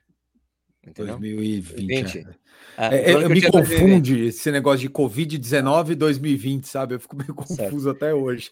O plano que eu tinha em 2020, que foi o único ano da minha vida que eu tinha planejado, que eu, o meu ano todo de provas. o único da minha vida que eu planejei foi por água abaixo por causa da Covid. Então tinha toda uma série de datas e combinações que eu tinha feito com vários organizadores de prova, assim, sabe? Olha, eu, eu fazia, uhum. eu fiz, eu tinha, tava, o meu esquema era esquema, é, esquema revista contra relógio, né, que eu fazia. Cara, me dá, paga minhas despesas, me dá um stand na sua prova, faça, fala que eu vou, faça a cobertura da prova, corra a prova e faça a cobertura, sabe? Então eu tava com isso para todas, assim, eu falei, bom, beleza, vou fazer isso todos os brasileiros, aí só que a maratona que eu vou correr não vai dar para ser essas que eu vou trabalhar, porque eu vou ficar em, tempo, em pé muito tempo. Daí eu falei, cara, tá bom, então vou para Argentina correr uma maratona, porque lá eu não vou precisar fazer essa coisa, esquema de vender claro. livro. Né? E, mas essa, é, é, essa era a minha preocupação com essa da de Brusque, né? Porque o cara falou: Não, Sérgio, vamos fazer um esquema para você vender seus livros no sábado. Eu falei, cara, sábado nem fudendo, eu quero ficar com as pernas para cima. Ah, eu vou fazer, eu vou fazer, eu vou fazer o meu trotinho de 3 quilômetros 20 minutos. Um dia antes é dores, né, velho? É. Eu falei, um, um dia trotezinho, antes... porque é o que eu tenho feito nos meus longos, tem dado muito certo. Eu faço uma hora de trote antes dos meus longos e, puta, o, long, o tronco sai redondo. Eu fiz uma experiência semana passada que eu fiz 10 quilômetros normais, normal, tipo de rodagem, lentos, mas de rodagem, e fiz os 30 no dia seguinte. Os 30 foi, foi um pouco mais foda, os 30 de sair. Daí hoje eu fiz os. Eu fiz essa, essa semana de ontem, no sábado, eu fiz uma hora de trote 7 por 1 7 por 1 trote. E daí o longo saiu manteiga, assim. Falei, uau, é esse. Falei, é esse, essa é a fórmula, Sérgio. Então, assim, não, lá eu vou fazer, sei lá, meia hora de trote 7 por 1 meia hora de trotinho e perna para cima, não sabe, não quero fazer nada, não quero ver ninguém. Você sabe que eu tenho, eu tenho uma é. mania de dia antes de prova, velho. É, eu sou é. meio chato com o negócio de horário em dia antes de prova, assim. Eu gosto primeiro que eu não gosto de correr no dia antes. Tá. Eu gosto de correr na sexta. Prova é no domingo, eu gosto de correr na sexta. Ah, eu tô correndo todo dia, eu não tenho essa, eu não tenho essa possibilidade. eu, eu não gosto de correr no sábado, porque para mim, o sábado, e normalmente a assessoria às vezes marca de tirar foto da assessoria de todo mundo lá no sábado e eu nunca vou. A MPR. A MPR eu, né? eu, eu nunca vou, não tenho nenhuma foto com a assessoria. Treina e faz a foto. Porque, cara, porque sábado para mim é o dia que eu sei que eu vou dormir super bem. Então eu, eu durmo até a hora que eu acordar. Acabou, eu deito lá, durmo, acordo 8, 9, 10, sei lá que horas. E aí no sábado eu gosto de sair para dar uma volta na cidade, lá vou lá em Porto Alegre, vou lá dar uma volta, dar uma banda, caminhar, saio para almoçar, tal, tal. Mas eu gosto de estar no hotel de volta, tipo, sete da noite. Eu gosto de estar tarde. Almoça, almoça, janta, volto pro hotel. Janta, eu janta. almoço, volto pro hotel, descanso, saio para jantar, sete, sete e meia, eu gosto de estar no hotel de novo. Okay. Perninha para cima e aí você me esquece. Aí você não me tira, velho. É, é, e é mania, porque não tem nada demais. É mania. Mania é mania de velho. Tanto que quando a gente fez o jantar de massas lá de Porto Alegre, a gente teve que antecipar um pouco, assim, o jantar, assim, ó. Daí eu falei com, com o Cláudio, cara, a gente tem que falar com os caras que tem que ser às seis, cara, porque as pessoas vão querer comer e ir embora pro hotel, ficar descansando. Falei, ah, cara, é. E é isso, daí fica lá até, puta, começa às seis, chega às sete, tchau, acabou, vambora. É, cara, porque um dia que, é, assim, ó, o dia antes da prova, é, é, normal você não dormir super bem, você não apaga, apaga, apaga, você dorme. Eu durmo hoje em dia, de, de sei lá, de 2014 para cá, eu durmo bem. Mas eu não tenho aquele puta sono pesado que eu preciso botar despertador, nada. Eu acordo umas duas vezes à noite, vou no banheiro. Xixi. Então, xixizinho, bebo, tô lá tomando meu líquido normal, sem exagero, mas vai mais no banheiro, é normal, come mais. Eu tenho muita fome, não sei porquê, tenho fome pra cacete, como mais. Então, eu, eu não gosto de, de, de, de quebrar essa rotina, sabe? Para mim é uma rotina que já entrou e aí fica. Porque depois, quando essas merda antes acontecem que você não faz, aí chega na prova, começa a dar uma coisa errada, você começa, tá vendo? Mas foi tá por vendo? isso. Tá vendo? Você não obedeceu é, cara, regras de Babaquice, né? Mas é coisa que fica na cabeça da gente. Ah, eu não tenho muito mania, não. A minha a única preocupação, assim, eu sei, eu tenho uma lei na minha cabeça, assim, que eu, se a prova é às sete da manhã, eu acordo sempre três horas antes. É o meu duas horas. Prova. Seu então, três. Tipo, tipo, se é sério, eu acordo às quatro. Às quatro, ah. porque acordo para ficar em pé, começar a me mexer, andar, andar, andar, andar porque daí, puta, vem, banheiro. Banheiro. Número é dois. Faço banheiro duas, duas vezes banheiro, daí beleza, agora eu tô zerado. Eu vou lá, tomo é. café, eu só tomo café, né? Eu não como nada. E vou, daí dá para ir, entendeu? É, é o meu, o meu é uma briga com o banheiro, velho. Puta que eu pariu, bicho. Meu Deus Eu não posso céu. sair de casa sem ir no banheiro. Ah, cara, eu, eu hotel, também não, mas às vezes eu vou lá, coloco o computador quente na barriga, notebook, ligo o notebook, põe na barriga, faço cócoras, é, saio, corro no hall do hotel, no, no, no corredor. Você coloca o notebook quente na barriga? Coloco, pra, pra coloco. Pô, faço tudo que é mandinga que você pode acreditar, eu faço. Ah, cara, eu nem preciso, cara. Por mim vem. Então, para porque, senão, pra mim... porque se não faço, é que se eu não faço, vai vir no, no na Isso é louco, não dá para não fazer. Se esquece. Se não fizer, no meio da prova vai dar. Tem que fazer. Não tem jeito, tem que fazer. Agora, Agora eu aprendi coisas... que o cócoras, o cócoras é um néctar para isso. Claro, porque eu... é a posição natural de você fazer cocô. Você fica de cócoras ali 15 minutinhos, já pô, banheiro. Eu já descobri isso agora, recentemente, há uns seis meses. Falei, oh, que beleza, velho. Cócoras é... Sabe que tem uns, tem uns apoios para você colocar no, no, do, eh, na privada para você ficar de cócoras. Já, já vi, já vi, já vi, que é a posição, a posição, posição natural de, de gravidade. Médicos, inclusive, os médicos recomendam, né? Que é para você Exato. fazer, usar menos a força do, dos bichos Exato, lá. Exato, simplesmente é a gravidade, é. e vai. Né? É, eu, tô, gente, eu tô com esse. Até porque quando a gente, quando acontece essas, você está treinando e rola as emergências, você é faz cócoras. de cócoras. Você faz é de cócoras e vai super fácil. Porra! É, cócoras. Cócoras. As emergências é cócoras. Fazer Mas é louco. Aí eu tenho a mania de dormir com o short da prova, né? Eu tenho que dormir com o short. Você dorme com o short da prova? Durmo com o short da prova. É coisa de velho, velho. Mania. Eu deixo pronto ali do lado. Né? Não, eu durmo com ele, velho. Eu levanto e já tô com o short prontinho, bicho. Só põe a camiseta e vou embora. Camiseta com número e tal, beleza. Tudo camiseta com número coladinho lá, bonitinho. Não faço aquela porra daquela foto lazarenta, cheia de gel. Isso aí não, não né, bicho? Eu acho que faz também. Os caras fazem quem bonitinho, faz, né? fazer. o pessoal faz uma composição legal. Ah, eu acho o cara quer fazer, faz, pô. Se te faz bem, faz e segue o jogo. Não tenho nada contra, não. Não faço porque eu sou que desorganizado que pra cacete. A única coisa que eu fiz, que é uma política que eu vou, passei a, a, a decidir que eu vou passar a fazer, foi o que eu fiz agora na, em Blumenau. Eu, eu fiz isso, eu não fiz a foto, eu fiz os stories disso. Eu fiz, postei e falei, não vejo mais nada agora. Não quero ver o que as pessoas falando. Ah, não, isso aí é. Ô, ô Sérgio, boa sorte, não sei que lá. Eu posso e não vejo mais nada. Desliga, Sérgio, tá, acabou. Isso aí é. Isso aí é assim, ó. Isso aí é. Qualquer corredor deveria desligar a porra do celular respondendo, nem da nada, metade do sábado para frente. Não, não, tinha que desligar. A gente não consegue, mas tinha que desligar. É a melhor coisa que você tem. Outra coisa que eu faço que é legal no dia antes, eu faço um roteiro do que eu tenho que fazer no outro dia, quando eu acordo. O que eu tenho que tá. pegar? Porque uma vez, numa checklist. prova, checklist. um checklist, eu faço, escrevo no papel, escrevo lá, pegar gel, pegar não sei o quê, bababá, dar dois nós no cadarço do tênis. Eu faço tudo isso, sabe por quê? Porque uma vez eu chegando na baia, em Chicago, na Maratona de Chicago, eu esqueci o gel no hotel. Pô. A sorte foi que eu tava a uma milha do hotel. 0, 0,8 milhas, um quilômetro e meio. Aí eu voltei lá, peguei aquecendo, e voltei. Voltou aquecendo. Tic, tic, fui, fui aquecendo e voltei. Mas se eu tivesse longe, eu tinha me ferrado. Puta que pariu. Aí eu, escrevo, aí, eu, aí eu escrevo agora. Então eu deixo um checklist pequenininho assim, ó. Pegar boné, óculos, camiseta, número de peito, sacola, tal, tal, tal. Aí vou dando um tiquezinho, papapá, vou embora. Aí eu não esqueço, mas nunca mais esqueci. Tá. A única coisa, a única coisa que eu esqueci foi uma vez que eu não fiz a maratona de Curitiba em dupla com o, Edu, com o Eduardo Suzuki. Ele abriu, entregou para mim. Só que quando eu cheguei, assim, eu, beleza, terminei a prova. Eu. Daí eu, cadê o nosso tempo? Cadê o nosso tempo? Eu falei, eu esqueci de colocar o chip, velho. Caraca, meu. Falei, porra, Edu, fudei, afundei a nossa dupla, Edu. Eu esqueci de colocar, eu deixei o chip do lado da cama, não sei o que aconteceu. Ai, cara, esquece, velho. A gente às vezes era, tipo, era descartável, dia. era descartável, mas era aquele dia, aquele de, de, aquele, de, colocar no tênis, tênis. Isso. É. Eu falei, puta, eu esqueci de colocar um chip, velho. Né? Cara, isso aí, por isso que é legal escrever. Escrever, você não esquece. Eu, no segundo Ironman que eu fiz, eu esqueci o óculos de natação. Ai, caralho! Eu entrei na baia, assim, faltava 15 minutos para largar. Fudeu. Você.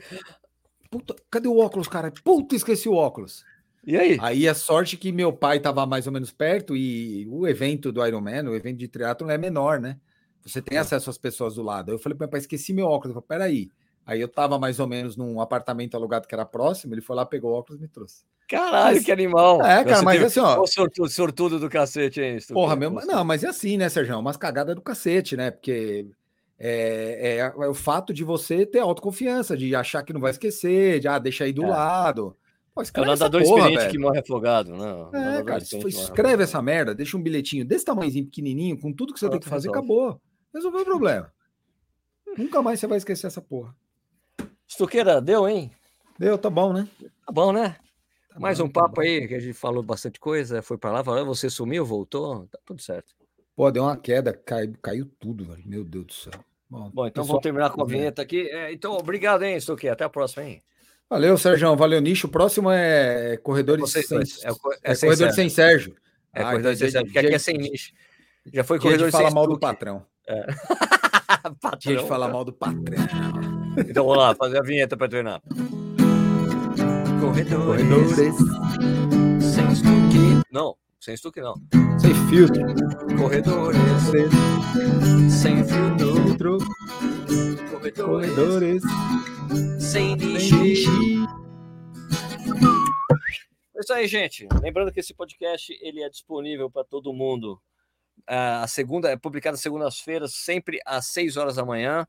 A gente tem outro podcast que é do Corrida no Ar ao Vivo, que a gente faz todas as quartas-feiras, às 8 e meia da noite lá no YouTube. Também vira um podcast que vai ao ar às quintas-feiras, às 6 horas da manhã. Beleza? Então tá, você tem dois podcasts para escutar por semana, sempre passa de uma hora, dá para ouvir em dois treinos, um treino, sei lá, vocês decidem, coloca os dois para ver no longo, depende. Vai ficar ao seu, ao seu bel prazer, não é isso aqui? Você escolhe a hora, o dia de nos ver, de nos ouvir. Isso, pode isso ser no YouTube, pode Fica ser. à vontade. Ouvir, é isso aí. Falou? É, o importante pessoal... é ouvir. Ouvir, ouvir, assistir, cornetar, falar mal, falar bem também, a gente gosta. Exato. Pode falar o que pensa aí. Então é isso aí, pessoal. Até eu, até daqui duas semanas, o Stuck fala com vocês semana que vem. Falou? Deixa com a gente que nós vamos tomar conta da Lodinha. Beleza, vou fechar aqui. Falou, pessoal. Tchau. Tchau.